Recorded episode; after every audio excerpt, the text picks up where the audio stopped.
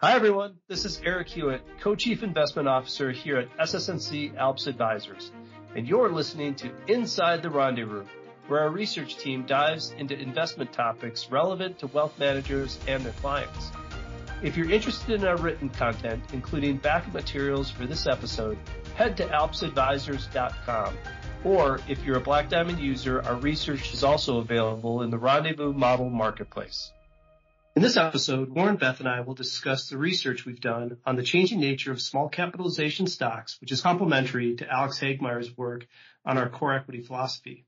Historically, investors have viewed small cap equities as high risk, high reward vehicles to access companies poised to graduate into mid-cap or even large cap stocks. With the growth of private capital, we believe there has been a structural shift impacting how investors should access the small cap risk premia. Here with uh, Warren Beth. Thank for thank you for joining me, Warren. Oh, thanks for having me here. Yeah. So, uh, Warren and I have been doing some work on uh, the small cap space, and so this is part of a series of work as a as an equity research team that we've been putting together our thoughts on the long-term structural premia that we want to access in the market. And it's complementary to a piece that um, Alex Hagmeier wrote about our core equity positioning, quality growth and quality value. And then when we get out of our core equity positioning, we start thinking through our diversifiers, including international stocks and, of course, small cap stocks.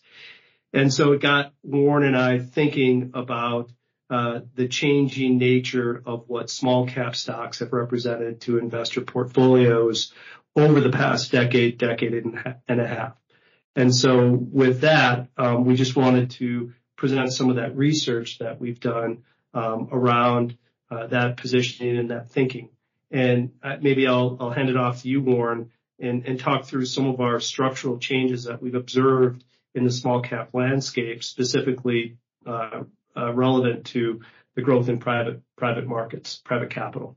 Yeah. So really, the first thing I want to talk about is the utility and function of the small cap space and how uh, companies use it and how it was 20 years ago versus today. So 20 years ago, we would have companies going public in the small cap universe in order to access public financing to finance their activities. That's no longer really the case. Uh, mostly what's happened now is those companies are eaten up by private equity companies or venture-backed companies and really don't go public until they're a lot larger. And so, you know, the small cap universe is now made up of more like fallen angel type companies, which have failed to grow out of small caps or have gotten fallen back into small caps after going public. Um, and so it's a different mix of companies that really occupies that universe. Yeah. I mean, it's been astounding, the growth of private capital. So, you know, right now, um, private uh, pools of private capital are essentially equivalent to the public markets today, the market cap of public companies today. Um, and the other change that I've observed is that uh, exchanges like Nasdaq, others have created um, ways to uh to trade private assets um, between private equity vehicles. And private equity vehicles are exchanging uh, private assets all this all the time on the side with each other. And so there really isn't a need for small cap companies today, or the vast majority of small cap companies today, to access public markets in order to finance their growth. Yeah, that's true. Uh, coming with the bank regulation in 2008. Uh, that's right. Yeah, a lot of the private markets grew and kind of became began to occupy that space that used to belong to the banks. And so they're financing all these smaller companies. Um, with that comes, you know, a lot more pools, bigger, larger pools of capital in which to um, invest in those companies. And yeah, you're right. You see you see funds that are selling companies to other private equity companies or to other private equity funds mm-hmm. on the secondary market. And really, yeah, that's changed the landscape of the small cap universe. Yeah. So when we dug into the data, and, you know, we're going to share a couple of charts here, um, but when we when we dug into the data, I felt like you could just throw a dartboard at any data series and see the changing nature of the broad-based uh, small cap indices. You know, one of the things that we looked at, um, the percentage of unprofitable companies um, in the Bloomberg 2000 Index. You know, so that's slowly or steadily, uh, I should say, steadily increasing over the past two decades. You you know, the percentage of companies with zero revenues. You know, so it speaks to how index providers are challenged in finding Uh, seasoned companies to include in their small cap indices. Therefore, they're forced to bring in recently IPO'd companies that are really just an idea, don't have proof of revenue yet. Mm-hmm. Yeah, yeah. So it's really changed the landscape of that small cap universe to lower quality um, stocks and individuals representing it. Um, and and because of that, you know, we've kind of found that putting that quality screen is really helpful for, for accessing that, you know, small cap universe. Yeah, for sure. And and the other thing is, so, you know, we chose to look at value of the small cap universe, and uh, the percentage of banks as a component of the small cap value universe has gone up steadily, and that represents a significant amount of risk. And, you know, you did a piece, wrote a piece on on the risk of the banking sector. Um, you know, you can see here, since 2009, small cap banks have grown their exposure to commercial real estate aggressively.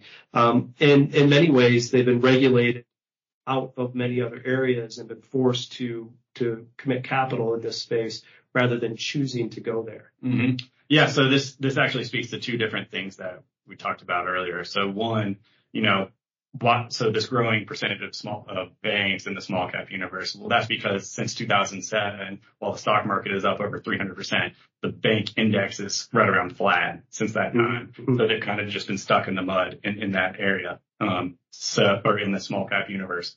And so because of that, you know, with regulation, with their profit centers being kind of taken away and being forced into, you know, this uh, CRE lending, you know, really, they're just stuck in the small cap universe, and they they represent that, like, lower quality exposure that we've been talking about. Yeah. Disadvantaged business models that uh, really um, maybe you'll have some consolidation, you know, which I would anticipate in the small cap cap banking universe. But um, they've been competed away on the fee side by fintech, and, you know, in the case of uh, commercial real estate, been forced into really, you know, riskier loans in order to to generate a profit on the spread side.